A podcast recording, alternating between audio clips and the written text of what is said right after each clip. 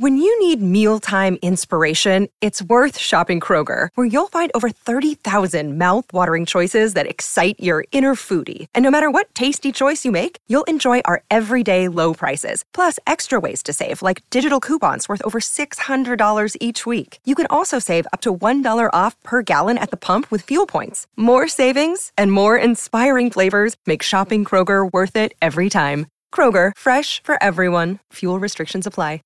This podcast is a member of the Voices of Wrestling Podcasting Network. Visit voicesofwrestling.com to hear the rest of our great podcasts, as well as show reviews, columns, opinions, and updates across the world of wrestling. To the highway in a brand new day. Gotta let it go.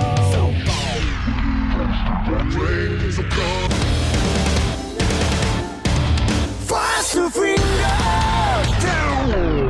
Dance tonight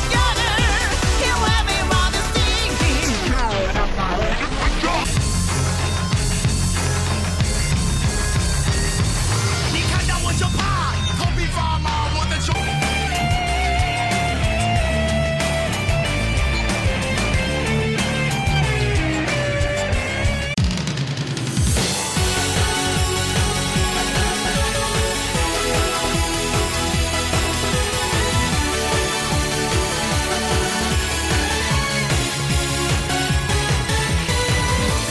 Welcome back to Open the Voice Gate Rewind and Rewatch, episode 41, covering Open the Ultimate Gate 2013 from Secaucus, New Jersey at the Meadowlands Expo Center on April 6, 2013.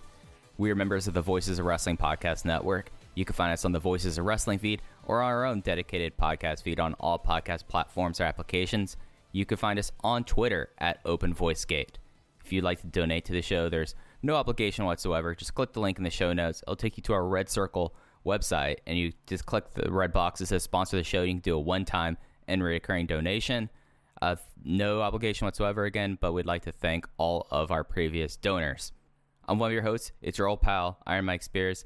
Joined as always by my friend and co-host Case Lowe. In case we are probably at the most consequential Dragon Gate USA show before the end of the promotion. It's Ultimate Gate 2013, the, the by far one of the biggest shows in the company's history, and it's taken us now. We're episode 41, and boy, did did this card feel a little bit different to me watching it now, seven years later, than I did live. it's crazy. I think when we started this project, there were a few marquee shows that we knew we were going to hit, and a lot of them were obviously the first two shows, Phoenix WrestleMania weekend, more so just because of the Davey situation than anything that actually happens on those shows. You have the Danielson matches. You've got I I will say some stuff with Ronin that I knew was going to be on the radar, and specifically Gargano winning the Freedom Gate title from Yamato at the end of 2011.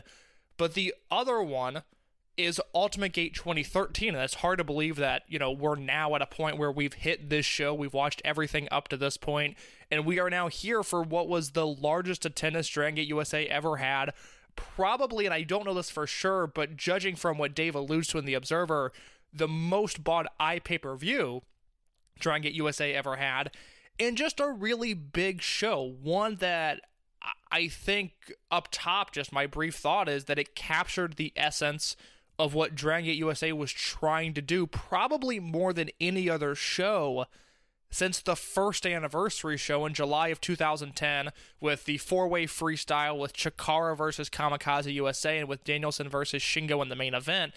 We've obviously loved a bunch of shows in the middle there, but it seems like the initial thought process of what Dragon Gate USA would have been, which is these spot shows that feature supercar type matches a few times a year, especially on WrestleMania weekend. It seems like this is the show that fits that model more than any of them in just about three years.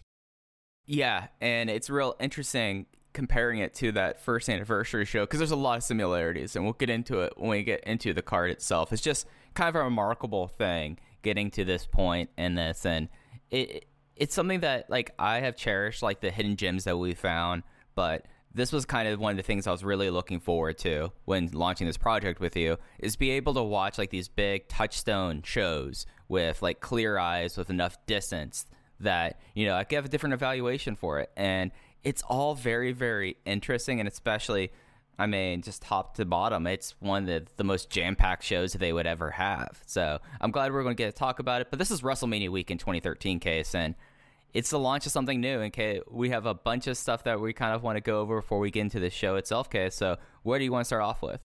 Well, it's the first WrestleMania weekend that feels like a WrestleMania weekend. And we talked about in Phoenix during the first one in 2010, where it was literally just Ring of Honor and Dragon Gate USA running. And then in 2011, it was Ring of Honor at center stage in Dragon Gate USA in their uh, a small or their low ceiling facility that that impacted those shows greatly. 2012, there was some Wrestle reunion stuff going on in Miami, but it was still just primarily Dragon Gate USA and Ring of Honor. And this year, we have the first year of WrestleCon, which housed Chikara, CZW, Dragon Gate USA, Evolve, and Shimmer. If you remember from WrestleMania weekend 2012, there is a moment where Lenny Leonard, DJ Hyde, and Shima stood in the ring with one another, which is my favorite moment in the history of Dragon Gate USA. They announced all of these promotions with Chikara uh, being the being the promotion that when that was announced, it was like the Beatles were reuniting. The Chikara pop was unbelievable.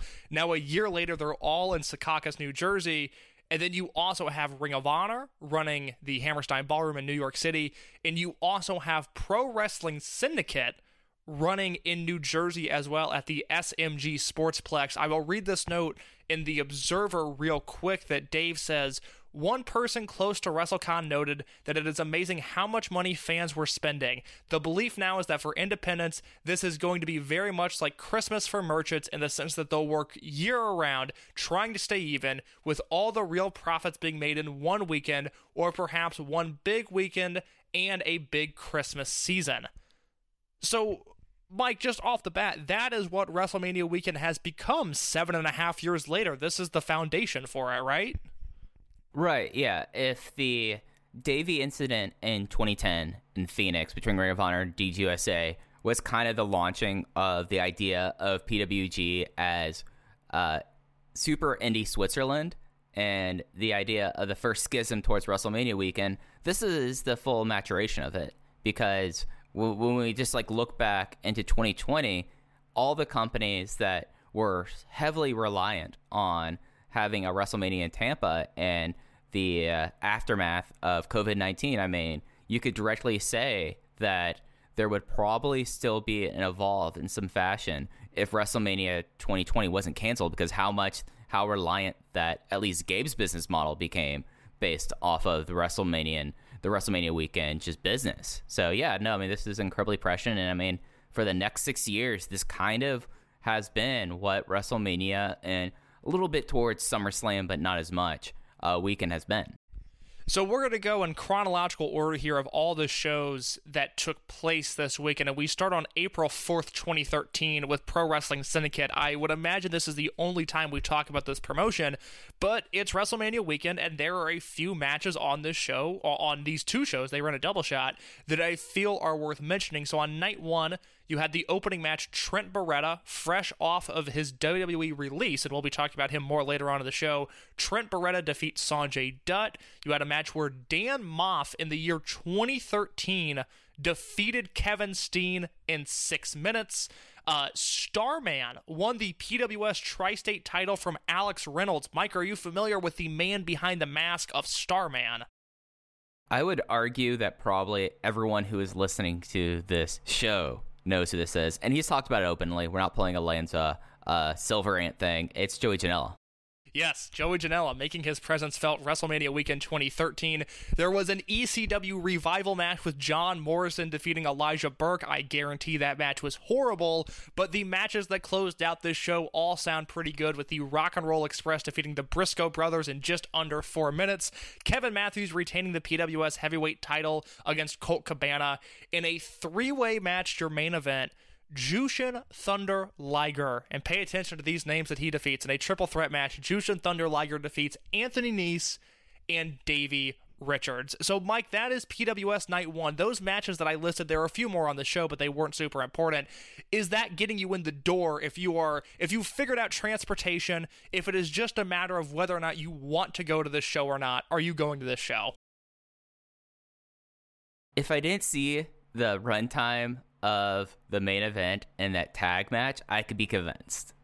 But looking at like the, the runtime of everything, this was a show that nothing got time whatsoever. And that would be a real bummer because Liger kind of was the first like big fly in for WrestleMania weekend. And all, and getting to see him against Nese, who at this point we'll be talking a lot about Anthony Nese over the next few weeks, and Davey Richards, like that's not necessarily a dream match, but if you get an opportunity to see Jushin Thunder Liger live in that context, you're taking it. So disappointing. I would have probably forked over my twenty bucks and then been really mad afterwards. Yeah, I think that is a, a fair assessment. Night two does not look as solid. I'll just run through the matches here that caught my eye, which was Kevin Matthews retaining the heavyweight title over Anthony Nese, who is going to be talked about a lot on this show. Craig Steele defeated John Silver. Alex Reynolds defeated Trent Beretta. John Morrison defeats Jushin Thunder Liger in your semi-main event. And your main event, a singles match, which was dubbed at the time as the New Jack retirement match. In 10 minutes in 2013, mind you, not 2003, New Jack defeats the Necro Butcher. And kind of the remarkable thing about this weekend is the number that's thrown for PWS makes it, I believe, the second largest show of the peripheral WrestleMania things behind Ring of Honor for this. So, like, especially for someone like New Jack in the tri state area, that's a huge thing. I, I'm kind of disappointed that you did not bring up Chris Chetty and Nova defeating Starman and the Hurricane. I mean, I was going to pretend that match didn't exist. New Jersey as hell. And then Pat Buck versus Tommy Dreamer in a hardcore match. I know that there's a lot of people who would be very excited to get their hands on that match from 2013 just because of how probably atrocious it was. I just I can't imagine anything worse. But you know, according to the cage match attendance numbers, this second show, which happened on April fifth, two thousand thirteen, drew about sixteen hundred fans. Actually, a little bit more according to the cage match numbers, which is incredible considering that it ran the same night as Evolve nineteen. ROH Supercard of Honor and CZW at WrestleCon. So let's dive into those and let's start with Evolve 19 crowning a champion. You know, Mike and I have not been rewatching the Evolve shows that fell into our timeline just because that would be too much and because I don't want to do that either. But eh, you know, one of the reoccurring themes that has bled into Dragon Gate USA is that all these Evolve wrestlers want a title, and they want a title that represents this promotion. The stuff that we've seen, I think, has been super confusing. I, I don't, I, I don't understand this storyline. Either give them a title or don't, or just wrestle for the Freedom Gate title. Like, I really don't understand why this was a, a prominent angle in the world of Evolve Wrestling. I also just don't under, it's another Gabe Sapolsky tournament where the bracket doesn't make any sense where there's Yeah, l- l- let's talk about the bracket for a second because it is probably the most Gabe brain thing we've ever come across. So there's one buy. The top seed got a buy, like the NFL playoffs this year, and that top seed was Chuck Taylor, who wrestled on the first Evolve show in a preliminary match where the match didn't count towards his rankings, and then ever since then he's been on a tear in Evolve. He beat Claudio Castagnoli. He wrestled Johnny Gargano at Evolve Nine. He, it, it is weird to think even in the early days with the Brian Danielson inspired version of Evolve that Chuck Taylor was a featured player in that promotion, but he was. So Chuck Taylor got the first seed. There was a match to determine his opponent, which would have been an Evolve four way freestyle match that opened up this show with Sammy Callahan, Jigsaw, Rich Swann, and Samurai Del Sol. Uh, Mike, now this is where I'm not looking at the physical bracket, and perhaps that is my fault, but you're looking at the results of this show as well. How does Ricochet get into the second round? What did I miss here? I think the first two seeds got a bye. The first, yes, okay, that's that's my bad. The first two seeds got a bye. Right, yeah. And the way it went is that Chuck gets to face the winner of the four way because the idea that that person will be more beat up and beat down. And yes, this is c- as convoluted as we're saying. Instead of just having a simple eight person, three round tournament, this is the way Gabe has us deal with it. And then the idea there is that Ricochet gets to face the other person who has a kind of a qualifying match for the semifinals. Like the way I look at this tournament, and probably the best way to visualize it is it's essentially a four man tournament with two play in matches. One, both of those being that four way match, and then the uh, the other quarterfinal matchup. Yeah, I think it would have just made more sense to either it- they- they do a four way and a singles match, and the answer would have been to either do two four ways or two singles matches. But the way they have it with Callahan defeating Jigsaw Swann and Del Sol, and then AR Fox winning by DQ over John Davis to advance, it is just so needlessly complicated. And this is a show that I remember at the time leaving a bad taste in the fans' mouth. Just you know, there there was really nothing wrong with this show. I'm sure Evolve over its history has had worse shows, but this was a show that, because of what we're about to talk about, just did a lot of damage to the purple and silver brand. And I will read from Dave in The Observer here, where he says there were major problems on the internet pay per view side. WWN spent $2,200 for an internet connection to the building, but didn't get everything they needed until 90 minutes before the Evolve show started. Then there were problems, and none of the building's tech people were there. Because the feed wasn't working, they delayed the start of the show by 30 minutes, which killed the crowd. Then they decided they had to start the show even though the feed wasn't working. For the people who ordered the show, they joined the four way opener, which was a part of the one night tournament in progress. There was another outage during the Young Bucks versus Super Smash Brothers match, including the last five minutes of the match. The general feeling was that the show was good live, but it was a frustrating watch on iPay per view. AR Fox pinned Sammy Callahan in the tournament final to be crowned the first Evolve champion. Fox got to the finals first by beating John Davis via Q- via DQ, then pinning Ricochet. Callahan won the four way over Samurai Del Sol, Rich Swann, and Jigsaw, then beat top seed Chuck Taylor. Uh, it, it should also be noted, and this plays into the show that we're talking about today. The first Dragon Gate show on April 6th lost most lost most of the Rich Swann versus Brian Kendrick match, but the finish aired, and from there it was good. And the second Dragon Gate USA show played much better. There were a lot of iPay per view issues, but even with the problems on the Evolve show and the first Dragon Gate USA show, the company did its best numbers in a very long time. So, with all that in mind, let me quickly summarize the results of Evolve 19. Callahan won that four way. AR Fox defeated John Davis via DQ. Brian Kendrick and Johnny Gargano teamed up to defeat Drew Gulak and Orange Cassidy. Sammy Callahan defeated Chuck Taylor. This is the match where Callahan worked an injury during his entrance where he fell off the turnbuckle and tweaked his knee to make people think it was a shoot, but then Chuck Taylor spent the entire match working his knee, so people knew from there that it, it, wasn't anything. AR Fox then defeated Ricochet in the tournament semifinals. A no DQ match where Eric Cannon beat Scott Reed in seven minutes. Then the semi main event, that hype tag match that no one saw, uh, no one watching on the iPay per view saw. The Super Smash Brothers defeated the Young Bucks, and finally, to crown your first Evolved champion, AR Fox defeated Sammy Callahan. And you know, this is the path of AR Fox in this tournament makes complete sense with how things were portrayed in DGUSA. I mean, it, Davis being uh, like the outlier there, he defeats AR, he defeats Ricochet, who's the person that consumed most of his 2012, and he defeats uh, Sammy Callahan, the person that consumed most of his 2011. So the booking of that is kind of fine. Having Chuck Taylor, like after all that drama about him wanting the number one seed, wanting the number one seed, going out in the first round is as pure Gabe as you get. I don't remember ever watching this show, but it just was something that at this time I was like, all right, I looked this card and I was like, I see enough of most of these guys elsewhere, and I don't feel like this evolved title is going to mean something. And now, six years later, I was kind of finally proven right about it. It, it's a show that if you watch it, especially in contrast to the Open the Ultimate Gate 2013 show, where it seems like the crowd, even if they don't follow Dragon Gate USA on an intimate level, they really want this show to be good, and they're actively helping the show in certain parts. Evolve 19, because it started late, because of the Sammy Callahan worked injury thing, because of just the convoluted nature of the tournament, that is a crowd that almost seems to be rooting against that show. It is an uncomfortable watch, and for as many hidden gems as there are in the Evolve library, Evolve 19 is not one of them.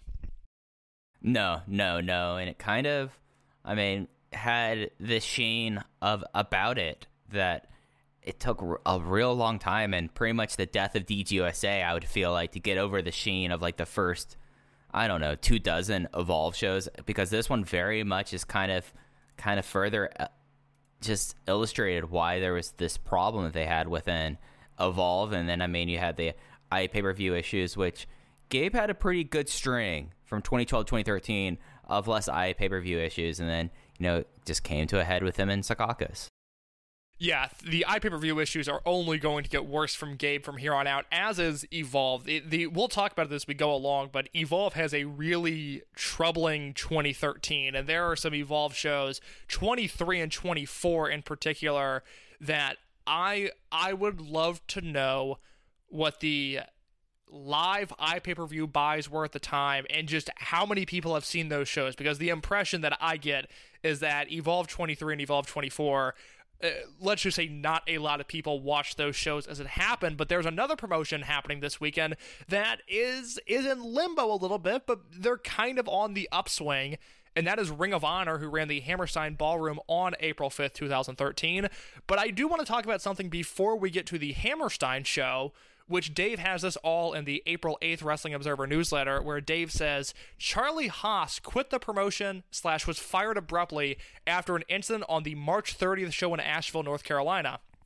Haas, 41, was reportedly belligerent backstage, and there was also something of a chasm between Haas and Sel- Shelton Benjamin with the regulars, since they kind of kept to themselves and they didn't view the promotion with the same attitude that the regulars did. It would be impossible for someone to come to come from WWE to have the same attitude towards Ring of Honor, and Haas and Benjamin were only there because Cornette wanted some name recognition with their new TV audience. Dave says the incident from internal accounts appeared to start at the March 3rd television tapings at Chicago Ridge from a match with Haas and Grizzly Redwood. Redwood was upset because he thought he was going to get more offense in. It was supposed to be a one sided match, but he only got a few mu- moves in. When Haas came in, he was described as being belligerent and worse, was rubbing people the wrong way.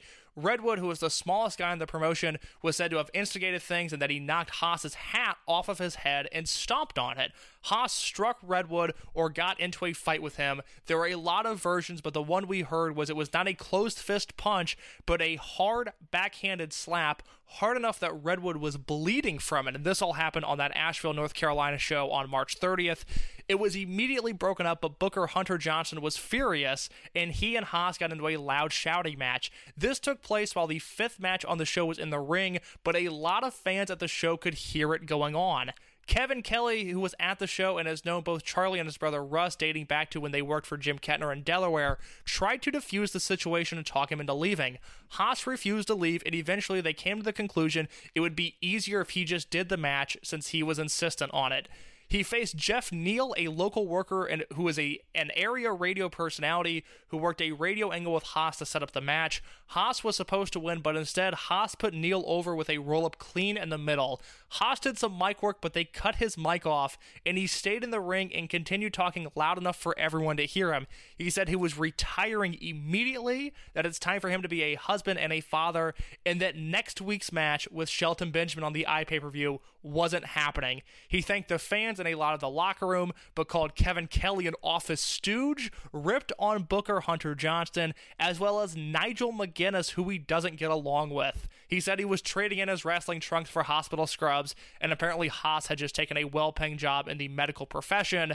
So Mike, that all leads us to the Super Card of Honor show, and I'll read down the, I'll run down these results, and then we could just do a big Ring of Honor think piece for a second. But this show happened at the Hammerstein Ballroom, uh, April fifth, two thousand thirteen, Super Card of Honor seven, with ACH and TD Thomas defeating QT Marshall and RD Evans in the opener. Mike Bennett ended up replacing Charlie Haas, and he defeated Shelton Benjamin in seven forty two. Number one contendership match: Michael Elgin defeats Jay Lethal. There was a ten man tag match with Scum, who we talked about extensively on our last episode, represented by Cliff Compton, Jimmy Jacobs, Jimmy Rave, Rhett Titus, and Rhino. They defeated BJ Whitmer, Caprice Coleman, Cedric Alexander, Mark Briscoe, and Mike Mondo. Karl Anderson of New Japan Pro Wrestling, he came in and he defeated Roderick Strong. There was a three-way elimination TV match with uh, for the TV title with Taven defeating Adam Cole and Matt Hardy. RH World Tag Team titles, Red Dragon defeated the American Wolves yet again. And your main event, RH World title, Kevin Steen drops the belt after 11 months and he drops it to Jay Briscoe. It's an interesting weekend. This kind of the, the whole Charlie Haas and Asheville thing. Hey, I've been saying for a long time the Carolinas are weird. Of course, that happened in Asheville. Like, how couldn't it happen in Asheville, North Carolina? You know, Like it just lines up perfectly for that. And then yeah, you you take a look at this uh, Russell uh, the Supercard of Honor show, and it's interesting. Like of course Karl Anderson coming in a solid year before really the whole Bullet Club takeover would really start happening, but like the Red Dragon at this time, especially against like the American Wolves, that was a pretty special match. And you know, I mean, this was a when you like you look at like how things are and how things have been in the post Cornette area, we're starting to see a lot of things kind of congeal in a way. I mean, I don't think Mike Mondo will be much longer in Ring of Honor to be to be clear about that. Talking about Cornette changes. Yeah, Mondo. I know this is Shelton Benjamin's last weekend with the promotion. Mondo, when does he leave? Because he's in Ring of Honor through 2013. Okay, so he's there through September, but is on a part time basis. He's actually really only working. He only works Northeast shows at this point, so New York and Philadelphia, and then he's gone. And I, I will defend Mike Mondo. I I always thought he was fine in Ring of Honor. I never understood why people hated No Fear Mike Mondo. I kind of thought he was an entertaining addition to the Sinclair era of Ring of Honor. And, and it makes sense that in Northeast, I'm looking at him at this time. He is other than being booked randomly in Florida. Well, that's an ar- well, never mind. I know why that is. That that that's an arena sold show. But anyways, other than that, for the most part, he is not being booked outside the Northeast in Canada. So it made sense where he was. And I mean, really, to this day, when he has wrestled, he hasn't wrestled, I believe, since 20, uh, 2019.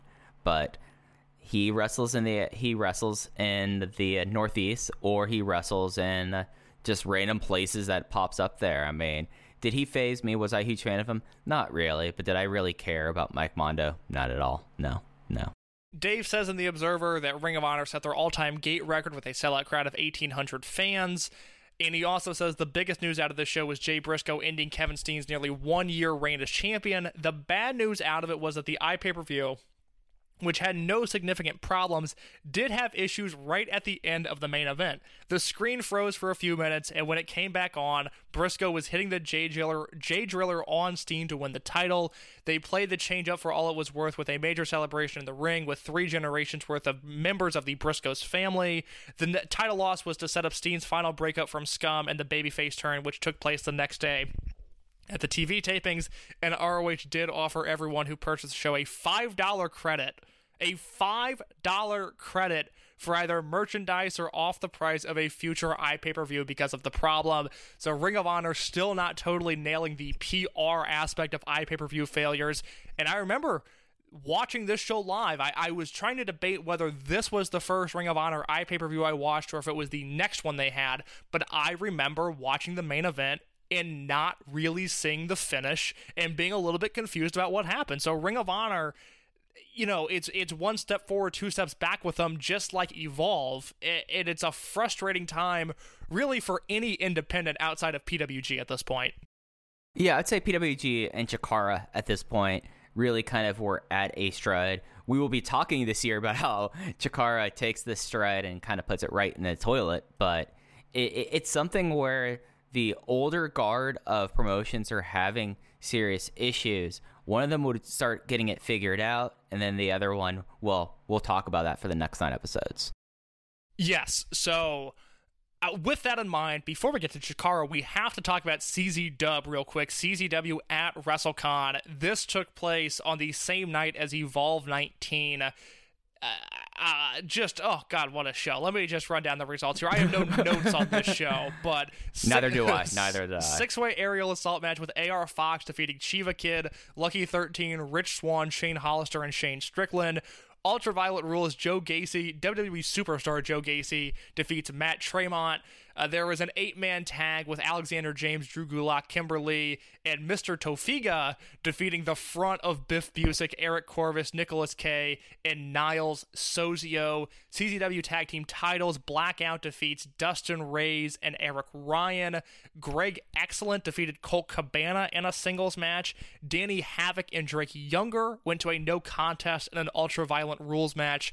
There was a tag team number one contendership match. Very interesting names in this one, not necessarily Oink of Dave and Jake Crist, but the Sumerian Death Squad of Michael Dante and Tommy End. I believe these are the only, this is the only match that those two worked this weekend.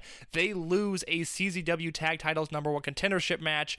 Semi main event, Sammy Callahan defeats Brian Kendrick. And your main event, the barbed wire and gusset plate death match, Masada defeats Jun Kasai. That's CZW, like through and through. By the way, the the front of Biff Busick, Eric Corvis, Nicholas Kaye, and Sozio. That takes me back to a certain time and era. Oh Wow. God, yes. Just I mean, Biff Busick in CZW in in his rise. We'll talk about him a little bit because he's on the final Dragon Gate USA shows, but it is there's not a direct correlation between Dragon Gate USA shutting down and Biff Busick's career taking off, but on the timeline it does work out that way. Where as soon as Dragon Gate USA is out of the picture, all of a sudden Biff Busick is like a guy on the independent scene, and you know the front is just Niall Sozio, a name I had blocked out of my memory. Uh, that one that one hit me pretty hard thinking about that. Mike, we also have this took place the day after the show we're talking about, but next week we're talking about Dragon Gate proper in Japan. So we're going to give you the rundown of the Chikara Shoulder of Palace show which took place at the WrestleCon venue. Uh, this was a, a show attended by over 1,200 people. And Mike, this is a good Chikara show. This is Saturyne defeating Kobald in the opener. Uh, the Battery won a four way tag team elimination match. The Battery, you mean? what, what did I say? The Battery? The battery. the, the, the, the- this isn't a pitcher catcher or Metallica album. or single, whatever. I was so I was so upset by the throwbacks not winning that I butchered the names of the winners because Dasher Hatfield and Mr. Touchdown were in that match and they they should have won. Uh, what I'm what I'm fascinated about is the eight man tag team match with Fist of Chucky T, Icarus, Johnny Gargano, and Sugar Dunkerton defeating 3.0 Gran Akuma and Marty Jannetty in an eight man tag match. There was also Archibald Peck defeating Tim Dunst uh, Tim Donst rather. I you know Chikara names they they will continue to trip me up, but it doesn't get much better as there was an eight man tag with Soldier Ant and the Colony Extreme Force, which was Arctic Rescue Ant, Missile Assault Ant, and Orbit Adventure Ant. Defeating the colony of Assailant, Fire Ant, Green Ant, and Frightmare. And then your final two matches, Eddie Kingston retains the Chikara Grand title over Hallowicked. In your main event, Jushin Thunder Liger and Mike Quackenbush defeat Jigsaw and the Shard.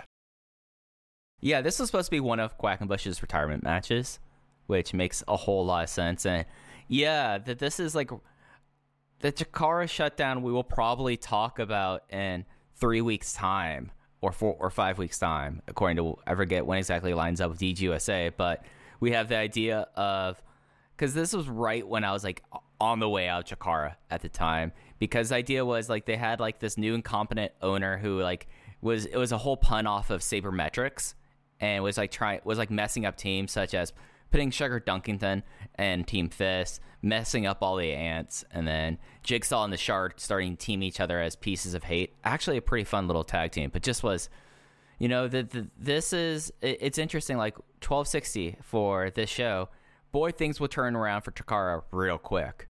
Oh, in a, in a shocking degree. And the other thing that things will turn around for is NXT. And we have to end our timeline with WrestleMania Axxess notes. And, and, and I will I will apologize up front. I think Mike and I blew this a little bit because I don't remember going in detail about the FCW change into NXT. Mike, did we cover this and I'm just forgetting it, or have we not mentioned that FCW is now NXT? Well, we talked about in 2012 when they proposed the idea about this when Triple H kind of took that role. Okay, fair. fair I, I do remember that now. Yeah, yeah, yeah. So now it's fully NXT. I believe the show is still on Bright House. They haven't launched the network yet. We'll be talking about the network in 2014. That's a big topic that I constantly send case notes, notes of. And eventually he basically slaps my hand back and says, Not yet, Mike. Not yet, Mike. But we're right on the precipice of it. And, you know, like the, the big thing about Axxess is that they would have matches from people on the main roster and, and a lot of NXT, especially in 2013, which is real collection of matches and names here. Yeah, it, I at this point I'm watching NXT on a weekly basis, and I'm watching it through Hulu. So I was on the ground floor of Sami Zayn and Adrian Neville in their WWE careers, and this is a this is a show where I think I have as much information from this WrestleMania Axxess from Rob Naylor's Twitter account as I do anything else on the internet because even with matches, just to run down the things that jumped out to me here, Adrian Neville and Sami Zayn, and this was the first weekend with Sami Zayn being Sami Zayn, unmasked in the WWE program with the scarf and the hat, if you remember that initial character. Adrian Neville and Sami Zayn defeat Eric Rowan and Luke Harper. Uh, Connor O'Brien defeats Oh Yeah Percy Watson. So you really see uh, the old and the new NXT merging on one card. Bo Dallas defeated Kurt Hawkins. Antonio Cesaro defeats Xavier Woods. Paige defeats Summer Rae. Emma defeats Audrey Marie. I know Audrey Marie was a name, but I don't know why. Cassius Ohno defeating Jake Carter. Neville pulled double duty. He ended up defeating Corey Graves in a victory for humanity in the semi main event. And your WrestleMania Axxess card was headlined by R Truth defeating Heath Slater. But I felt this was worth mentioning just for the notion that this was the first time Sami Zayn was born. This was his first weekend, and you would think this would be a massive deal, but there's no write ups on Axxess anywhere to be found. And really, other than the uh, weekends where they would have it, like the most recent New Orleans weekend, there really never has been. Like, Axxess has been treated like its own little, like, diversion that shouldn't be evaluated. But we, like, look at all these names in total, and it's just like, a collection of people that is just kind of remarkable at the time that are all kind of wrestling together. And then you get some names that you'll never see from again, like Dante Dash. so, Mike, that is the WrestleMania weekend timeline. We have covered every single show that happened on WrestleMania weekend 2013. Just to quickly transition into the Dragon Gate USA timeline of things before we talk about Open the Ultimate Gate 2013, I'm going to throw some things at you because there's not a ton in Gabe's news wires. It's all it's unfortunately self-explanatory. The only confusing thing was the evolve bracket.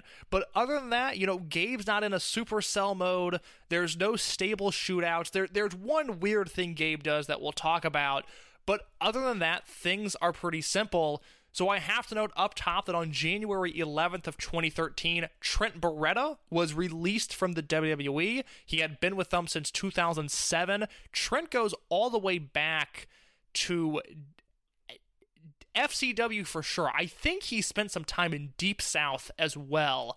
Uh, maybe Yeah. not. Cagematch isn't showing that, but I think he, I, I think he was in Deep South. But he is a, an early FCW guy and was there uh, through the beginning of 2013 and then was let go. You know, he worked his first independent match back was on the HLW Resurrection show, the Hart Legacy Wrestling show. It was Lucha Libre rules with Team Teddy Hart of Brian Cage, Kamikaze, not Kamikaze, but Kamikaze, Flip Kendrick, Pete Wilson, and Teddy Hart defeating Team Conan of Davy Boy Smith Jr., El Generico, Jack Evans, Samurai Del Sol, and Trent Beretta. That match exists. That match is out there somewhere. And that was Trent's intro back into the indie scene because he's he was an NYWC guy before signing with WWE. So Trent is released on January 11th. And then we get our first big block of matches on February 22nd with Johnny Gargano's open contract being signed by Shingo Takagi, CIMA and AR Fox defending the world the United Gate titles against the Young Bucks. AR, uh, Akira Tozawa against Ricochet, Sami Callihan against Uhaa Nation, Brian Kendrick against Rich Swann, and John Davis versus Samurai Del Sol, but that match does not happen. Del Sol was injured the night before, so we end up getting John Davis versus Trent. And then, Mike, the final note that I have is from March 6th, and this pertains both to today's show as well as next week's show, where Gabe writes Open the Dreamgate champion CIMA has revealed his team for the six man tag match at Mercury Rising on April 7th in Secaucus, New Jersey. Well, sort of, and that is Gabe's writing. CIMA, CIMA has announced, revealed his team for the six man tag match. Well, sort of. CIMA sent word that this year's six man tag will be about showcasing the future of Dragon Gate. His first partner will be Eita, who has displayed tremendous potential so far, but is in desperate need of a win. He could solidify himself as one of today's new stars by capturing the fall in this match. CIMA then stated that the third member of his trio would be a secret weapon who has never been in DGUSA before. He would not reveal anything past that. And then Gabe goes on to say that the Super Smash Brothers will be booked against Eita and CIMA's secret weapon on Open the Ultimate Gate. Come on, Gabe, call him Max. That's a lot better. You call him Max. You, you really should have called him Max. I, I find it bizarre that they didn't just. It, it, what, uh, what was the mystery here? Was I, I, I don't. Everyone knew. Yeah, I don't see the wow factor in not announcing then Tomahawk, soon to be Tomahawk TT, then T Hawk.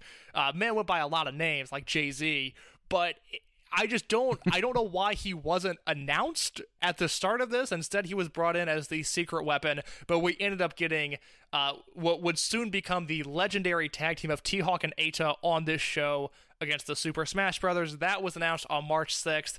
And Mike, with all of that in mind, WrestleMania weekend 2013, some dorky notes from Gabe, and everything in between, I am ready for Open the Ultimate Gate 2013. Yeah, let's get into it. So, as we said at the start, this was on April 6th from Secaucus, New Jersey at the Meadowlands Expo Center. Approximate attendance of about a thousand. I have not found a straight number for that. And we start off the show with uh, Rich Swann versus Brian Kendrick. Rich Swann would win because of the live stream, which we have a Larry Csonka review of the showcase, and Larry went off about the stream not working about this. But we had uh, Rich Swann won with a with a uh, corkscrew enziguri on Brian Kendrick, and this was the debut, at least in Dragon Gate USA, of Rich Swann coming out to all night long and singing. And I forgot, and it was something that was like, wow, this got over a lot more fast than I thought it did. Yeah, so th- uh, well, I'm going to be referencing the PWG All Star Weekend nine cards throughout this entire show because I think PWG All Star Weekend nine is a ginormous weekend in maybe not indie wrestling history, but of this era, All Star Weekend 9 was a huge deal because you had Trent debuting in PWG, you had Johnny Gargano, AR Fox, and Samurai Del Sol debuting in PWG, which we'll talk about a little bit later and the impact that that had. And you also that is the that is the show where in the preview on the YouTube on the YouTube on the YouTube gimmick, Mike, in the preview of one of the shows, they show the Reseda crowd doing the all night long thing. And that that show happens two weeks before WrestleMania. The YouTube preview was out a few days after the show. So at this point, I'm assuming most people in the audience watched that PWG YouTube preview. They saw Rich Swann coming out to All Night Long. They do it again on Dragon Gate USA. And as I've said the entire time uh, since he's been a part of the promotion, Rich Swann is super over and super talented. And I, I don't want to say he's underused. I, I, I don't know. I, this match is just a painful reminder that Brian Kendrick has always been in the wrong place at the wrong time. Because this is like an excellent TV match. I understand what Brian Kendrick is trying to do, but I don't want this type of match on a Dragon Gate USA show. Yeah, like this was all incredibly proficient, and you're absolutely right. It did have the feeling of a TV match, but the one thing that this match reminded me of was how out of place Brian Kendrick has been basically for everything except for that Johnny Gargano angle on the last block of shows. Like he was awkward and was part of some of the absolute worst stuff in Dragon Gate USA year one, and he's back here having a TV match that's probably a two and three quarter star TV match against Rich Swann, who just outclasses him both charismatically. That's not a word, but we're gonna go with it. Char- charismatically. and- charismatically. There we go. I just, mis- I just mispronounced it. You know, there we go. I, I called a And- Chikara team the wrong name yet again. It happens, Mike. You know, we've been doing this. We've been doing these episodes for like 40 weeks in a row, and and some of the names just blur together after a while. Yeah, that that's for sure. That's for sure. And it's it's just you kind of come out and you see this match and you're like, okay, that's fine. You also get the sense that Gabe doesn't know what to do with Rich Swann right now, so he just lets him go out there, pop the crowd, and get out, and he's kind of forgotten about for the rest of the show. I just think Kendrick is one of those guys that if he was an ECW, oh my god, I think we would look at Brian Kendrick's career entirely differently. Or even if he, it, it's he was either ten years too late or twenty years too early. Because I think now if Kendrick comes on the independent scene, his style is just so much more apt for WWE TV in 2021 rather than WWE TV in 2005, 2006. And I love his tag team with Paul London, but that w- that was an undercard act on SmackDown in 2006. That is like an upper mid card act in 2021, and it, it's just frustrating to see Kendrick in a spot where. I, you know, I- I don't even have a problem with this match being on the show. I do have a problem with this match opening up the show. This limb work, slow plotting match that kind of rips Rich Swann away from doing what he does best. I think it was a questionable opener, and as Mike said earlier, a two and three quarter star match. Yeah, and then afterwards we had Chuck Taylor come out and he said, and he said, "I saw your," and I'm quoting verbatim, "artistic or autistic promos, Chuck." uh, 2013. Uh, I, I'm glad that, that Chuck's finally kind of realized what you should or shouldn't say, but took him a while. Took Ch- him a while. Chuck is a guy that has evolved with the times. That's very much for sure. And then he, he calls Kendrick out for claiming that Drillman's Club is pissing away talent. He said that if you want to talk about pissing away talent, you've pissed away talent, Brian Kendrick. And they say they'll find out tomorrow. Then Chuck a segue into the next match as he said, "Y'all remember the Chuck the, the Chuck Taylor Invitational last year? Yes, we do, Chuck, very well." And then we had the six-way freestyle match. It had Shane Strickland, Chuck Taylor, Tony Nese, Eric Cannon, Jigsaw, and Fire Ant. The fall was Tony Nese with a 450 splash on Shane Strickland, and this is just this is a discordant match that I ended up liking a whole lot. Yeah, so a few things to note here. One, on Evolve 19, it was announced that Tony Nese had signed a contract with WWN, so he is a, a full time player from here on out. I also have in my notes, quote, Fire Ant is disgustingly over. I, I I just I can't believe it. Like these Chikara guys are legends right now. They are the hottest thing that isn't Akira Tozawa or Shingo on this show. It's Jigsaw and Fire Ant are like the next two most over guys. And as a result, I think Fire Ant kind of killed it in this match. He does a crazy dive to the floor at one point. In all of his interactions, are are right on the money. I mean, he's a you know uh, just whatever Fire Ant has become now. Which, if you don't know, I'll leave it up to your imagination. Like, I, I'm more annoyed by Fire Ant's current place in wrestling, not because I don't like that character, but I just think he's so much more talented than that. and and and that's like always been the crux about the person who is Fire Ant is like even when he was debuting, like after he got like a year experience, he became like one of those really must watch people on Chikara, and that was about seven years previous to this, and we, we got to acknowledge like this guy, he he's not coming close to my GWE 100 list, but he is probably one of the uh, I would say 50 best North American wrestlers of the last decade, maybe. Just because like he is so over and he gets such crowd connection with a full face mask and doesn't and never talks, never talks ever, and he's incredible. Yeah, it's really impressive just to see uh, just the level of talent in this match because you know Chuck Taylor is always strong in settings like this. Jigsaw, Fire Ant, they're great. Anthony Nese is really rounding into his own at this time period, and I'm very curious to watch Nese for the last year of the promotion to see if he improves or not. Because the last time we saw him was. Uh, 2011? 2011, yeah, because he's not he's not on the final show in 2012. I was trying to remember if he was or not, but he's not. The last time we saw him was spring of 2011, and his body is better, his look is better, and he is just a better wrestler in the in the year and a half since uh, we've last seen him. The only guys out of place here are Eric Cannon, who I think does his job. He's kind of the brawler in this group of flyers, and and he does that well. And then Shane Strickland, who I have always been hot and cold on. I will Yeah. say his final run with Gabe, where uh, was Shane Strickland an evolved champion at one point? I'm fairly certain he was. I'm gonna, look- and that tells you like how things got with Gabe. The fact that we can't remember off our top of our head was so and so an evolved champion. Yeah, champion. Shane Strickland was an evolved champion, and that that was the the first time where Strickland had really connected with Gabe because Gabe tries to bring him in here.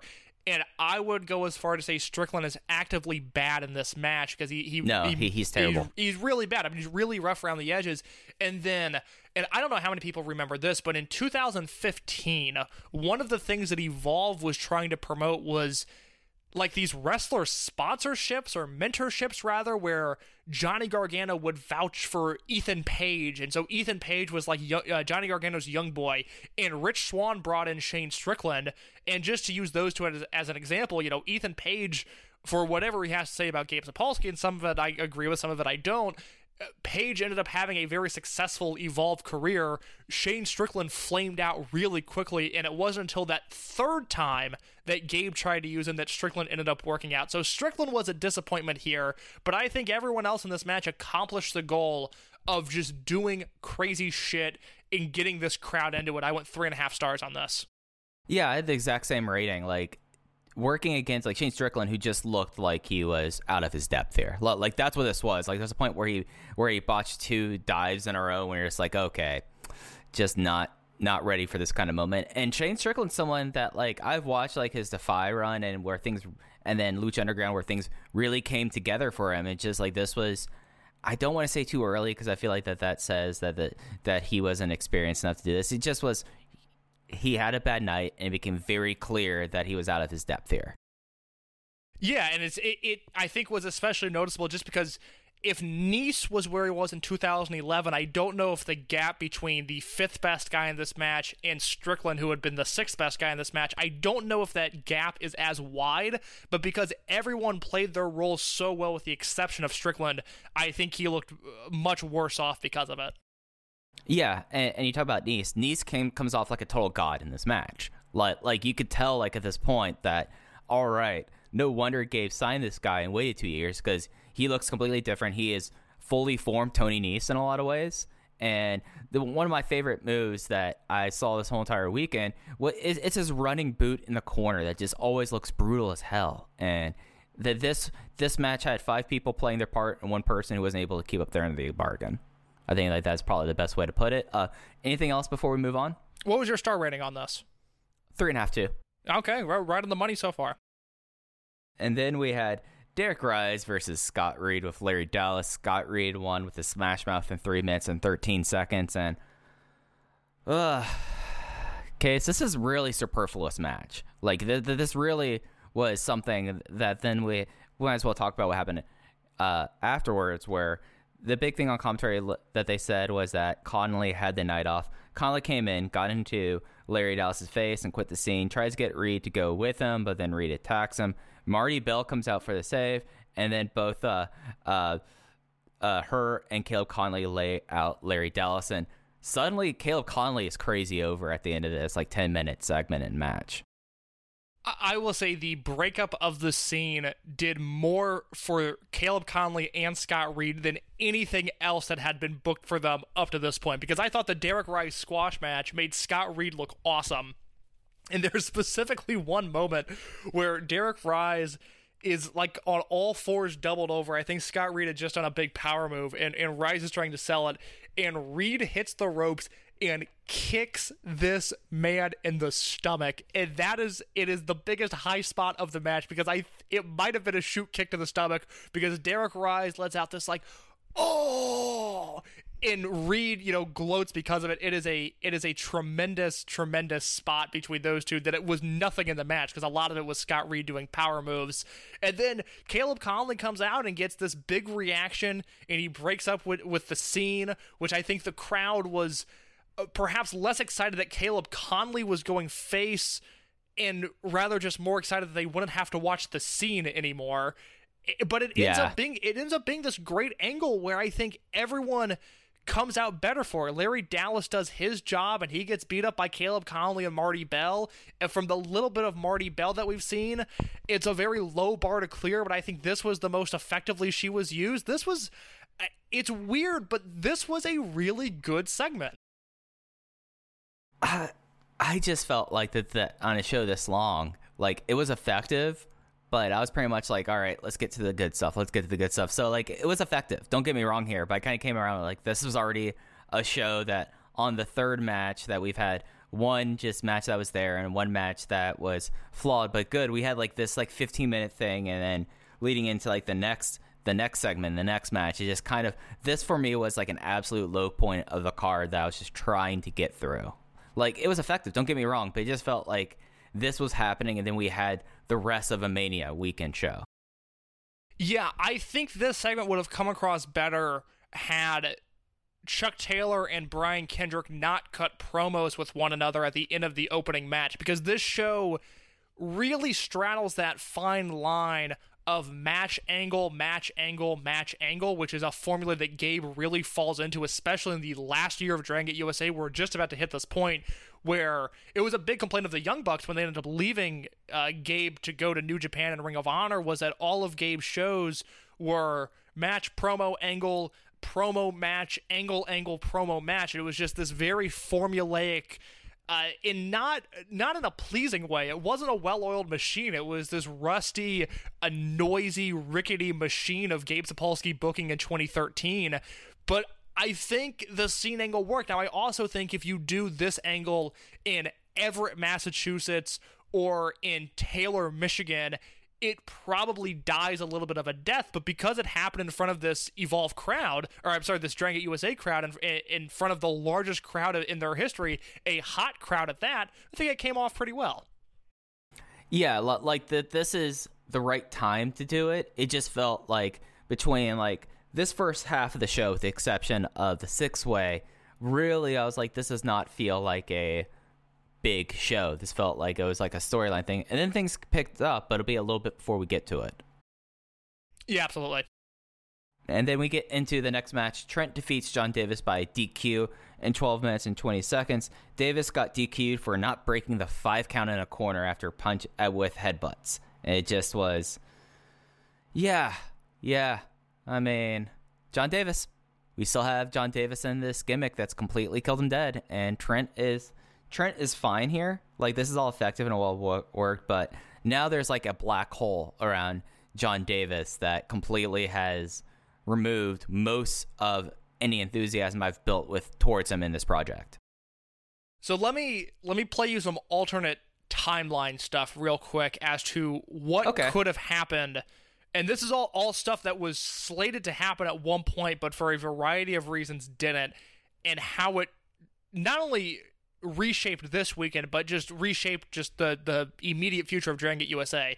So I, I referenced PWG All Star Weekend nine earlier, and those are shows that took place in the middle of March. And like I said, it was the debut in the promotion for Johnny Gargano, AR Fox, Samurai Del Sol, and Trent. And if people have seen those shows at this point, they know that on night one, it was Trent wrestling Roderick Strong, and then the match that people came away talking about that weekend was Rich Swann and Ricochet against AR Fox and Samurai Del Sol. That match was supposed to be the Super Smash Brothers and Samurai Del Sol against Rich Swann, Ricochet, and AR Fox. But Super Smash Brothers had some issues. I don't know if this was an issue they had at the border or if they were injured. I honestly do not know, and I could not figure out an answer. All I know is that that six man was changed to a tag team match. The reason I bring that up is I am someone at this point, like I said, I watched the Ring of Honor show uh, from this weekend live. At this point, I am following Ring of Honor, and I am not only following PWG, I am pre ordering the DVDs the day they are available. I am obsessed with PWG at this point in my life. It is I, am in. I think I'm in the eighth grade when this show is released. I was about to go into high school, and I am utterly obsessed with every single thing PWG. I was not aware of Johnny Gargano, AR Fox, or Samurai Del Sol until I watched All Star Weekend 9, which is incredibly troubling for Dragon Gate USA because Johnny Gargano had been their champion for 18 months at this point, almost 18 months, and AR Fox and Samurai Del Sol were two guys that they had built the scope of their promotion around, and I did not know them until they came to PWG and they blew the roof off of Reseda. That AR Fox and Del Sol versus Rich Swann and Ricochet tag match is unbelievable. Samurai Del Sol would have been signed anyways, but I I would like to think that that PWG weekend and the buzz off of him coming out of that was like, oh my god, we need this guy right now. He could be the next Rey Mysterio. It it sounds insane given the seven or eight years we've seen of Kalisto, but in Sure. this in the scope of spring and summer 2013, I don't think it's that wild. So I mentioned this because Samurai Del Sol is supposed to be in this match. It's supposed to be John Davis versus Samurai Del Sol. They wrestled on an FIP show in, I believe, March of 2013. I have not seen the match, but they wanted to do the rematch here, and they wanted to give Samurai Del Sol a big spot against the the heel uh, knockout king esque John Davis, even though this this gimmick is dying a horrible, painful death. And instead, we get Trent in this spot instead. Trent was not one of those guys that was like an indie darling. He was a New York Wrestling Connection guy who I don't know how he got signed when he did as Plasma. He got signed so young. He was like So- 18. so young and like again not a name not somebody that gabe was like looking to bring in at any point in the immediate future in 2007 ring of honor but trent gets signed but i think through like Colt Cabana always sung Trent's praises, and then you have that bubble of like, oh, like Kurt Hawkins and Zack Ryder really like this guy. So so Trent acclimated himself to the scene very well. But if you look at Trent's debut matches in PWG, it's him against Roddy and then him against Paul London. And they're both okay matches. I think the Roddy one's a little bit better, but it is very clear that Trent, like Drew Galloway, was one of those guys that it took him a few months to shake off of the WWE system. And I I think Trent ends up getting good. I think we'll see good Trent Beretta matches in Dragon USA. I think he figures it out pretty quickly, but he hadn't totally figured it out yet. So you're dealing with Trent in limbo against John Davis, who is doing this knockout thing that is not over. Davis gets DQ'd in this match for doing too many headbutts, DQ'd for kicking too much ass, uh, as Brian and Vinny would say. And I have to say, I think this is one of the worst matches in Dragon Gate USA history. You see, I felt like I was being charitable with two and a quarter stars. I want to hear how much you hated this thing because I know I have hated some things a lot more strongly than you're sounding right now. Is this a sub one star match for you? It's yes, it's a, it's a, it's. I gave it a half star, and, and I and I want to be clear. I don't like. I think I hated this match for what it represented more than for the actual work because uh, in a bubble, in a vacuum, Trent was not bad and John Davis was not bad. Now, I do think at this point they had negative chemistry with one another. They individually were fine, but I did not think the match was was any good. I thought they were clunky, thought it was awkward, didn't think the crowd cared. And then Davis does these headbutts that like aren't it's not Shibata headbutting somebody in the blood coming down his face. These were like worked headbutts that didn't look any good and that's what they called the DQ on. And I might have even gone lower on this had I not loved the post match segment, which made me upset because it was like that's what John Davis could be. Like John Davis is so horribly miscast and has been for basically a year at this point. Everything post Miami, uh, John Davis has been just murdered by the booking, and it's so frustrating. All right, Case, I'm going to run two matches by you, and I want you to tell me if this match, in your opinion, was better or worse than. Okay. First off, Mercury Rising 2012 Street Fight Sabu versus Sami Callihan. I I would rather watch Sabu versus Sami Callihan because that match is fun bad. But Davis Trent is the better wrestling match of the two. Okay, okay. All right. Then we have, as I'm flipping through my notebook, trying because I'm trying to get the exact name of this match right here and the exact participants here. Where is? I, I, I know there's Oh, there's one match for sure that I think is worse. Here we go. Here we go. Hardcore match. Mercury Rising 2010, March 27th, 2010. Hardcore. John Moxley versus Tommy Dreamer. Oh, okay, that's interesting. That's the one you brought up. That's not what I thought you were going to. Um, Oh, what do you thought I was going to bring up? Moxley versus Homicide, which is the worst match in Dragon Gate USA history. That that Moxley versus Homicide match where Homicide Oh, pins. right. Yeah. Uh, Homi- uh, Homicide has Moxley pin him. It's the it's literally a Russo esque finish. Um, no, the Moxley versus Dreamer match isn't any good, but it's also Tommy Dreamer, so I don't care. I don't have an emotional attachment to it other than the fact that I want Tommy Dreamer off of my screen. This is John Davis who I still like want him to be rehabbed at this point. I, I this match was fine, but the finish was so bad. It, it just I couldn't handle it. Okay, so yeah, uh, Moxley versus Homicide and Sabu versus Sami Callihan are my two duds so far in the series. So those have been the those are matches I think are I just can't stand those Well, was matches. Moxley versus but- Homicide on United Finale? Is that that show? yes, Okay, yes. yeah, that is that is the worst match I've seen so far. Okay, that's fair. That's fair. And then let's talk about this post match promo, which actually came across really strong and actually Davis kind of attempting to turn this bad gimmick around where John Davis attacks both Trent and the referee Brett Lauderdale. That's a name right there, Brett Lauderdale. And he grabs the mic, runs down the crowd, and he o- issues an open challenge. The crowd chanted Super Dragon, which he ignored, and then Hogan, who he lit up on the microphone. And John Davis, if he was doing this rather than staring at people, I'd be like, all right, John Davis is a monster. This rules. But no, we, there was a guy who was, they had the, the iPhone timer guy was in the front row again, and they and he stood on him for like a full minute, and then he does something really awesome in the post match. Yeah, I thought John Davis cut an excellent promo here, challenging anybody, and nobody answered, and it it weirdly made John Davis look really tough that no one came out and and answered his challenge. But it's still, it's just like at this point, for as much as I like John Davis,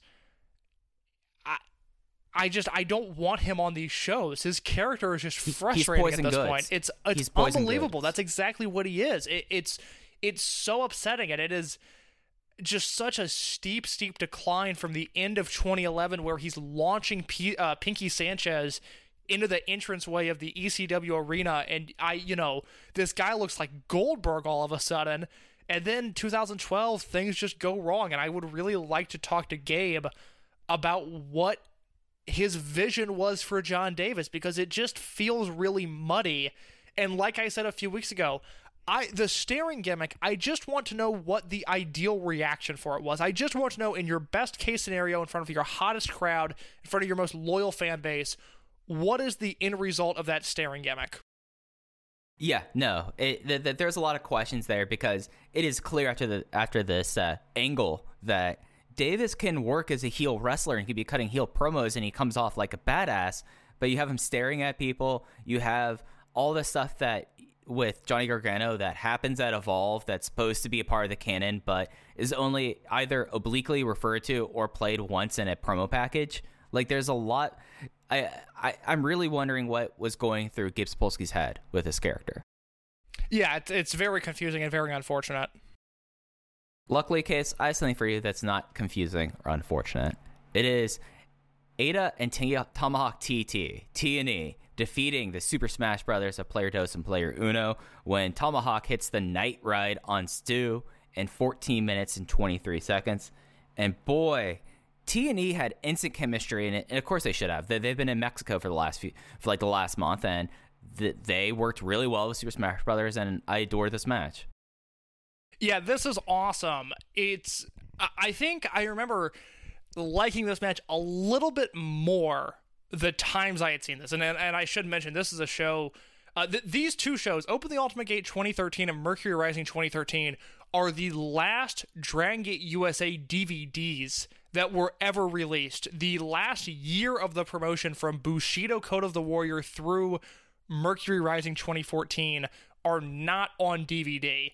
But I had these two shows on DVD, so I've seen this show, you know, close to close to a, a dozen times at this point because I, I really like some of the matches here. I think I remember liking this match a little bit more, but ultimately it is just one of those things where the Super Smash Brothers were so hot and so over at this time. And I do have to give some credit to Gabe because he has the Super Smash Brothers go over against the Young Bucks the night before. And even though they lose in this match, they look really, really strong against Dragon Gate guys, which means more than looking really strong against US Indie guys and then losing. And then you know we'll talk about the ne- the the the next show when we get to it. But Gabe very clearly rallies around the Super Smash Brothers as a team to push.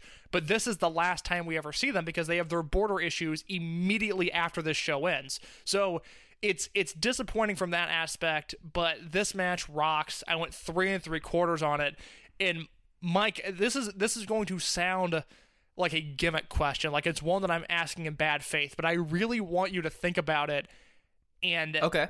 and answer it, which is is this the most over T Hawk has ever been in a single night? And let, let me let, let, let me explain because he comes in as the secret weapon. He gets a, a, a nice little pop when he comes out, but his chops get so over immediately because he chops player Uno and it just about kills him. And then you know it, it's from there it's a T-Hawk and Eita tag match, which is a formula that that worked time after time after time. And I was just recently looking through some stuff, and I kind of forgot just how many great matches they had.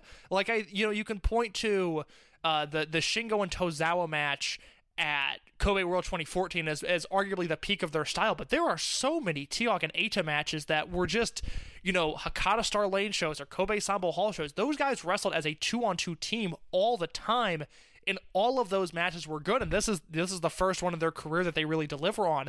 But this crowd has no ill will towards T Hawk. He hasn't failed them yet. He's done nothing wrong. He just got super over with the chops, and it might be the most positive response he has ever gotten in a single match. Yeah, and I think this is like it's something where there probably is one of these uh, simulations or string universes where T Hawk goes to the United States more. And I think he would work infinitely better case as an American indie wrestler, especially like him with like Busick and him versus uh, Drew Gulak and like that era of Evolve. I feel like that he would have been very, very effective in like the last five years of the Indies versus how his native response has always been in Japan because you do have a that that wasn't exactly a curse question you asked me. I I, I think that's a, a fair statement because the chops were crazy over. They busted out the Doomsday lung blower and they've done it much more since then. I don't think that that this pairing hit a better Doomsday lung blower than in this match. It just looked insane and yeah, T Hawk was super got over just doing little things, and it translates very well. And it's not dissimilar to how Akira Tozawa first got over through charisma. So it, I, I, I think that this is one of the most positive responses that T Hawk gets, with the exception of maybe him winning the cage match and shaving CIMA's head. I would say. Yeah, that's that's one I hadn't thought about. That's that's a fair assumption, though, and, it's another one of those. I mean, this is a big alternate timeline show of just what could have happened because you can ask yourself, you know, what if T Hawk stays in America and and somehow T Hawk, this Drangate import, is a better fit in the Roderick Strong, Timothy Thatcher, Biff Busick era of Evolve, and I think he would have killed Fight it there. Fight T Hawk's fight pit. Um, and then you also kind of have to ask yourself, you know, what if Super Smash Brothers had gone to Japan? And I, I, I don't think that was ever a legitimate possibility, but it was one that, you know, they they kind of killed it in Dragon Gate USA when they wrestled the the Japanese guys. And it just would have been an interesting thing to see. I think they would have gotten over there. I think they would have done well.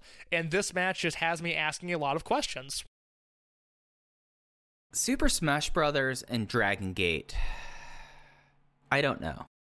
I, I think it comes down to if Uno could have gotten in really good shape, I think that could have worked. It is it is a matter of can Uno keep up working that style four to five days a week, and whether he wanted to or not. Because I think we saw, uh, you know. Kevin Steen, when he did that tour in 2006, was roughly Uno's size. It just so happens they also come from the same part of the world, so that worked out nicely. But by the end of the tour, you know, Steen's not a bad wrestler. He's fitting in in Drangate perfectly fine. He just didn't like being in Japan, wrestling that style as often as he was. You know, I, not, I'm not going to say working as hard as he had to, but just working that style so often. It was it Yeah. was really hard on him. And I think that is the big asterisk there. But from an in ring standpoint, I, I do think they would have fit in just fine. No, no, I think that's a fair assessment. I went four and a quarter on this case. I this was exactly like what I was hoping like, out of this weekend. This felt like we talked about how this we talked about like the first era of the WrestleMania weekends from 2010 to this point, this felt like a big WrestleMania weekend match because he, well, like if you put it on like a show two years from then, you bring in the Dragon Gate guys, T Hawk and Eita versus Super Smash Brothers. That's a that that is a. It's not going to sell you a whole ton, ton of tickets, but that's the kind of match you put on these shows, and I think it overwhelmingly delivered in that. And then you've made me think a lot about T Hawk in America because of this. Yeah, it's. I mean, is, is T Hawk the Brian Kendrick of the Dragon Gate in the Dragon Gate universe, where he was always in the wrong place at the wrong time? Because look, once T Hawk left Dragon Gate, it worked out for him. That run as Wrestle One champion was awesome. Yep, yep. And then we get into Ricochet versus Akira Tozawa. Ricochet defeats Akira Tozawa in 19 minutes and 55 seconds with the 630 splash. And boy, did they just that the, they decided to move Reseda out to Secaucus, New Jersey with this one case. Mike, like I said, I've seen this show numerous times at this point. I've seen this match before. I knew I liked this match. I had no idea how much I loved this match until this most recent viewing. I lost my mind. This is one of the best matches we've watched in this series, and I had never ever thought of it as that level of being good. I probably had it right around four stars, four and a quarter, maybe, but I'll let you know right now, I went four and three quarters on this. This was unbelievable, and part of it is the crowd. Part of it is the fact that look, it's Tozawa and Ricochet. They can't do anything wrong, especially at this point in their career. I, I also just think it's interesting. One, this is the first time they ever wrestled in a singles match. And I, I know they end up wrestling each other in PWG a, uh, a few years down the road. They wrestle each other in Dragon Gate UK as well. I don't think this singles match ever happened in Japan, which is a mistake. I, I, I know they were in the same unit for pretty much their entire time, with the exception of this moment where Tozawa's and Mad Blankey and Ricochet's in World One International. I would have shoehorned this onto some show somehow because these guys have such ridiculous chemistry with one another. But we just saw Ricochet in December of 2012 and, just noted how good he was, how he had become such a well rounded performer. He had improved so much since we first saw him. And he comes out here, and Mike, he's he's ten times as better. This is like an all time great Ricochet performance because he does every little thing in this match so well. Yeah, and it and and it's also like the special time, special place because the crowd goes insane for this match. There was an axe kick that this crowd popped more for than things that would happen in the Young Bucks AR Fox CIMA match. Just insane stuff. These two guys, as you said, I would have thrown them together in, in a King of Gate in that year and a half period where they were apart before, because Monster Express will be forming within the before the end of DGUSA, so that wouldn't happen there. Like that seems like that would have been like a no brainer there, but these two guys rock.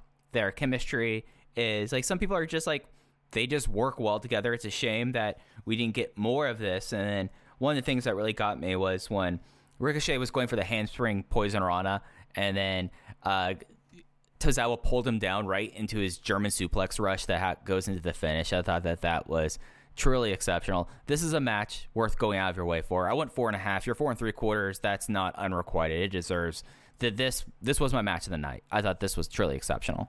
I couldn't believe it because again, like I always liked this match, but it was never one that really jumped out at me. And I I don't think there was a turning point in this match because it was I mean it was great from bell to bell. There was no real dead portion in this match. The the one spot that I, that made me almost jump off my couch was Ricochet gets hit with a backdrop driver, and then he comes back and and nudges Tozawa in the stomach, and then hits an axe kick to the back of Tozawa's Yes. head that just oh my god it looked so violent. Like that's BB Hulk's move and Hulk has never done one that good. Like Ricochet completely stole his thunder.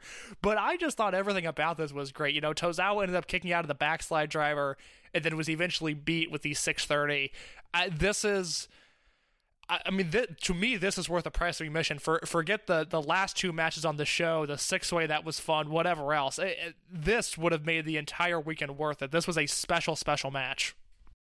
Yeah, yeah. This is gonna be a match that's gonna be very hard for the rest of 2013 to to reach up to. Like it is that special of a match. Uh, next match, Uha Nation making his DGUSA return, defeating Sami Callihan in 16 minutes and 17 seconds with the Uha combination. And I, I, just want you, you get your thoughts out first, Case, because I thought that this was an interesting match, and I don't know how you, you came away with it. interesting is not the word I would use to describe this. I would actually describe it as the exact opposite. I, like, if the finish to John Davis versus Trent wasn't so bad, this would have easily been my worst match of the night. I hated this. It was so slow and so long, and it was just, you know, this is Callihan's last weekend in the promotion, and I I get the sense that Gabe knew that or at least had an idea because Callihan is signed by the Florida Evolve shows where that's Samurai Del Sol's last weekend, but Callihan is not on those shows. He wraps up here. And if you're gonna have Uha come back, I'm not saying he has to squash Callihan like a bug, but 16 minutes of limb work between Uha Nation and Sami Callihan was not exactly what I was looking forward to. I hated this match. You see, unlike you, who is offering you a que- offering me a question in good faith about T Hawk, no, this match was weird. I said interesting in a bad way. Yeah, Uha tries to do like his power moves, but Sami is like working his knee the entire time. It's something that just kind of comes off forced and awkward. It goes on incredibly long, where like I did not know that that Sam or I forgot that Sami was gone by the next time. Like this is he is wrapping up, but 16 minutes for that just did not really work. It was deliberate, but it kind of just this was the first match after intermission. Doing a deliberate match right after intermission seems like a real bad idea, and I, I went two and a half stars on this, and that's mainly because it was good to see Uha back. It's good to see Uha back in good shape and not having any knee problems, but it just uh, just weird. Like like, this is not a really a match that, and this is a match that, with the exception of this, I have four matches I want four stars or higher on. It's like to finish out the show. Like this match is just the outlier that felt like it probably should have gone on before the T Hawk and Eita versus Super Smash Brothers match. Yes, I well, yeah, I think that's that's that's a great point. If you come back from intermission with SSB versus T Hawk and Eita, you you run into a point. If let's say the cards are the exact same, the results are the exact same, but you have Callihan and Uha switching with that, you you do run into the issue of going from Davis versus Trent to Callihan versus Uha. That might have killed the crowd completely uh, to the point of no return. But I agree, this was, God, this match was I, like it was just bad and i and i think there's a, a segment of the population and i don't want to speak for them because i don't know uh, the the majority or the minority's opinion on this match i know tj hawk hated it in his review it was very funny to me uh, his his review there but I think there's a, a crowd of people that are especially pro Sami Callihan that like what he does, that like the intricacies of his work, way more so than they like the white trash MMA side of Sami. That I could see them trying to fight for this match. It's like, no, no, no, this is actually very good. Look at the way you, you know, look at the way he worked the leg. Look at the way that it was sold. But I don't even think it's a technically proficient match. I just think this one was really boring on on a show that just. I don't remember the show being this unbalanced. I will say that. Like it is match of the year contender stuff mixed in with like star and a quarter stuff. Yeah, like that's kind of what it goes down to is like it's a real like dichotomy of a show and I think that you because the match that went to intermission was was Akira Tozawa and Ricochet. I think that this would have been fine before that match because the crowd was going to care about those two regardless. Like basically, I'm just hiding that match before that one and moving a much better match to bring the crowd back into the show. Yeah, I think that's fair. And then we go into the first of the two title matches. Open the United Gate. AR Fox and CIMA. They fail in this defense. The Young Bucks' claims have come true. They finally have, after months of taunting them and wanting to have AR Fox and CIMA, they defeat them. They pin AR Fox with more bang for your buck. And only 19 minutes and 29 seconds. This match felt a lot longer. Okay, so what were your thoughts? I love this match. I I think this is probably uh, one of and, and it won't register this way when I say it, but let me explain. I think this is probably one of the more important Young Bucks matches in the history of their career. Because throughout, let's just use the Dragon USA timeline where they come in and you know they they wrestle CIMA and Yokosuka on the first show, and they're not the future, they're the now, and, and they're pushed as this hot act, and it all seems to be building to the Young Bucks versus Speed Muscle and Phoenix, but we don't get those matches for a, a number of reasons. So the Bucks leave after WrestleMania weekend 2010. They go to TNA. They're never used right. They're Generation Me. They're Max and Jeremy Buck. They're this and they're that.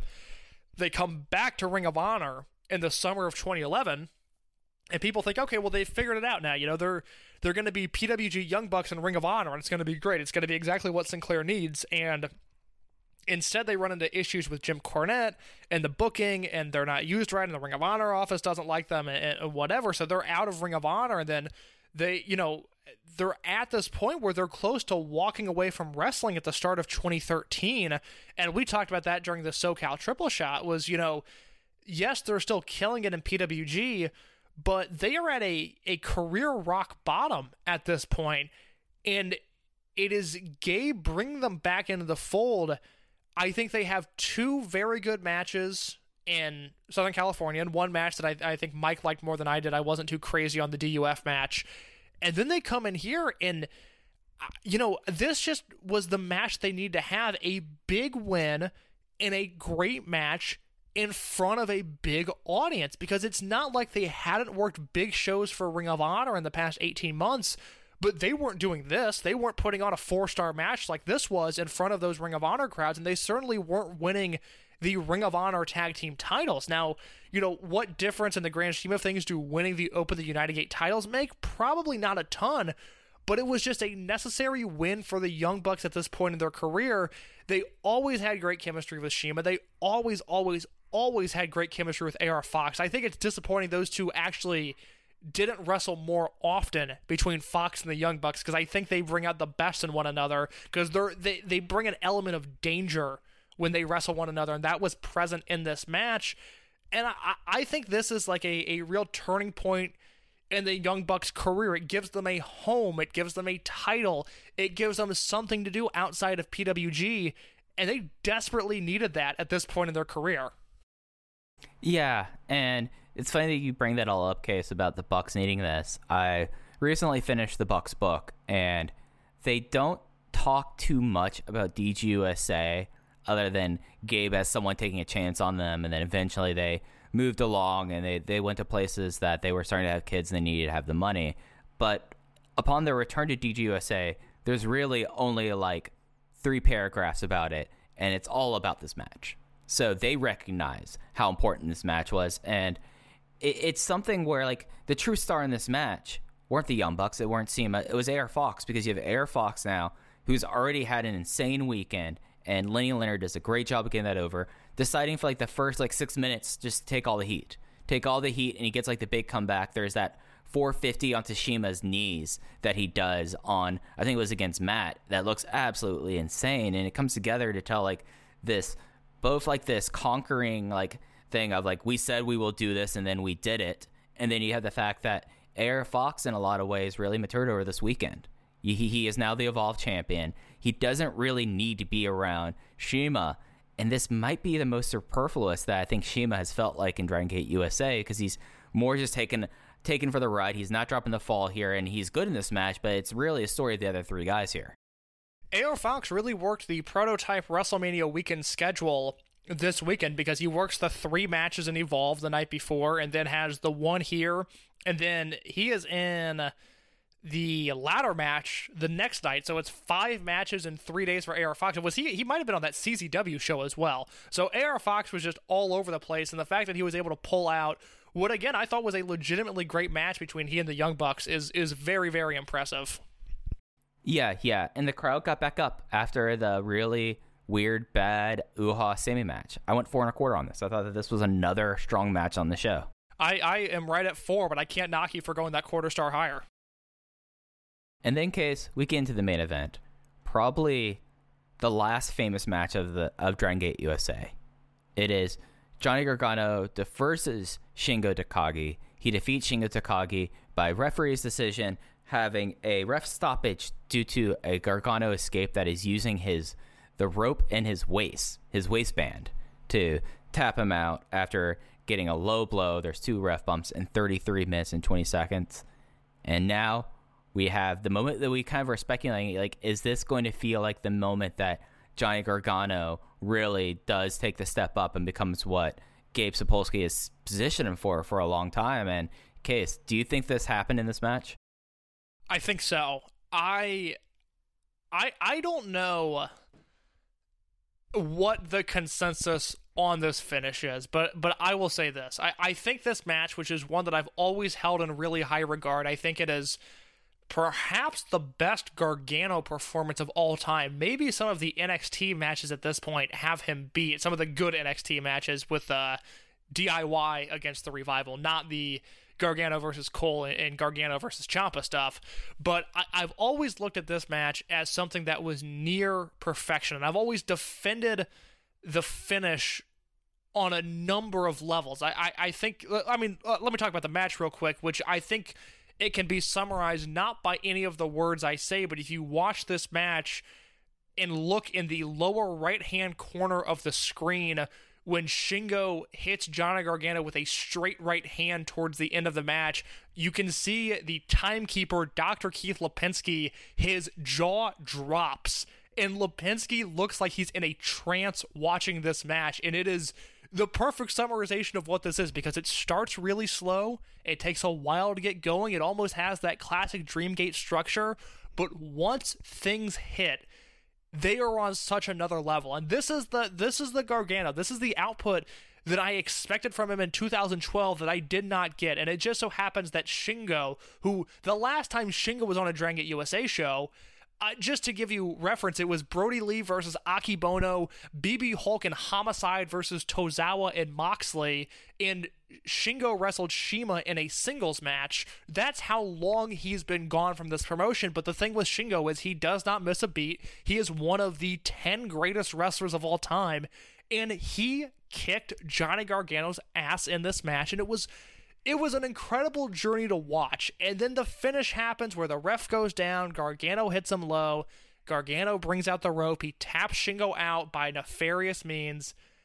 And I have to say, I like the finish. And Mike, I don't know what you think of it, but I think for all of the other angles that you could argue were not necessary on this show. The scene breaking up, the Brian Kendrick Chuck Taylor promo, the John Davis promo, and the angle that that match was are all unnecessary because what you need in this company to draw at this point is a main event angle that wants people that that that you want to get people to watch the next show that they need to be focused on the story coming out of this weekend if i was booking this promotion i would have done the same exact thing i don't understand why people have a problem with this i thought it worked with the story i thought it was well done i didn't think it was uh, cringeworthy in the slightest.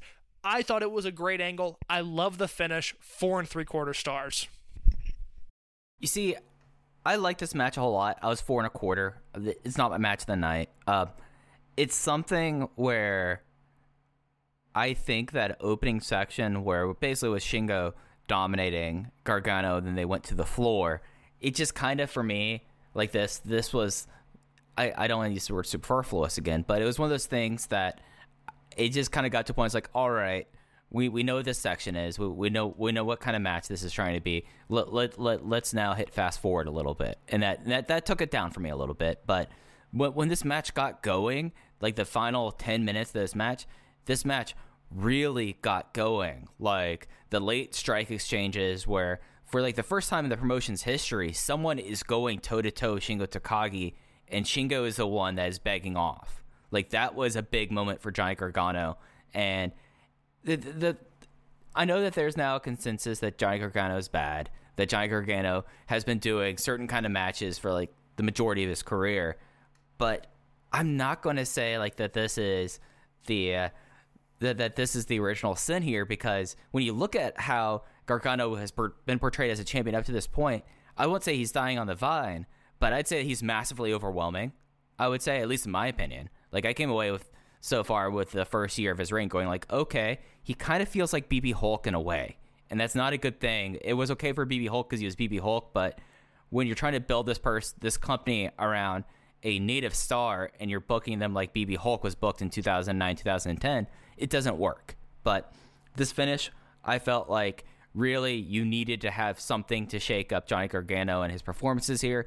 You you very clearly have a moment where you could tell like that he just decides, well, I've given this guy everything. I've taken this guy nearly everything, and I have to get out of this match. I have to escape my title. And then you had the you had the two ref bumps. I forgot that there was a first one to begin with, but the second one, which was like really well timed with how Gargano executed the turn and then what happened post match, I thought was excellent stuff. I went four and a quarter on this.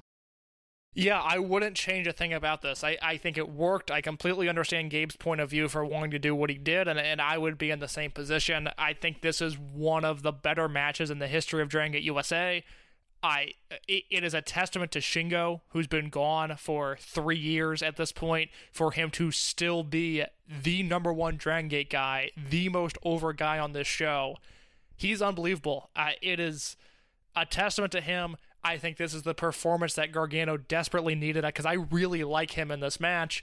And I, I just think this is a terrific way to close out a show that I, I always considered to be one of the best Dragon Gate USA shows in history. I would say at this point it's it's probably one of the best, but I don't look at it as a number one contender anymore. But with Tozawa mm-hmm. versus Ricochet and Gargano versus Shingo, this is a really special show. Yeah, and I don't have. It probably would make my top five list. I would say that's a fair, probably a top five DGUSA show. Does definitely feel like the last show of huge consequence. I'll say, and I think like it's something that like seven years later. Eh, I nearly exactly remember word for word Johnny Gargano's post match promo and Lenny Leonard doing an excellent job just being a gasp. I was like, Johnny, what have you done? Johnny, really? Are you actually doing this there? Really selling this real well. And, you know, it kind of was a very smart thing of like the idea of Gargano feels like he's completely justified and acting like nothing has changed, giving like this almost psychotic, did you have a good time delivery? And I just came away with this. It's interesting because I think I was a lot higher on the show this time than I was in the past, but I don't necessarily have the overall peak that I did before. I I would say I completely agree with all of that. I think Gargano's character performance is awesome, and uh, and I, it's one of those things.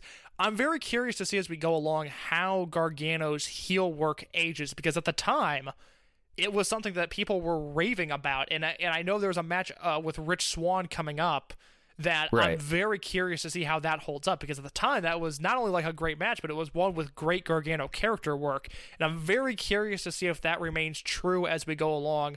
For now, I think I'm a, I, I, I should say I'm a little bit higher on Gargano than you, but the character work is excellent. The match was excellent. This was a three and a half hour show. It felt like a Gabe old school, uh, just a, an old school Gabe show, and it, it was great.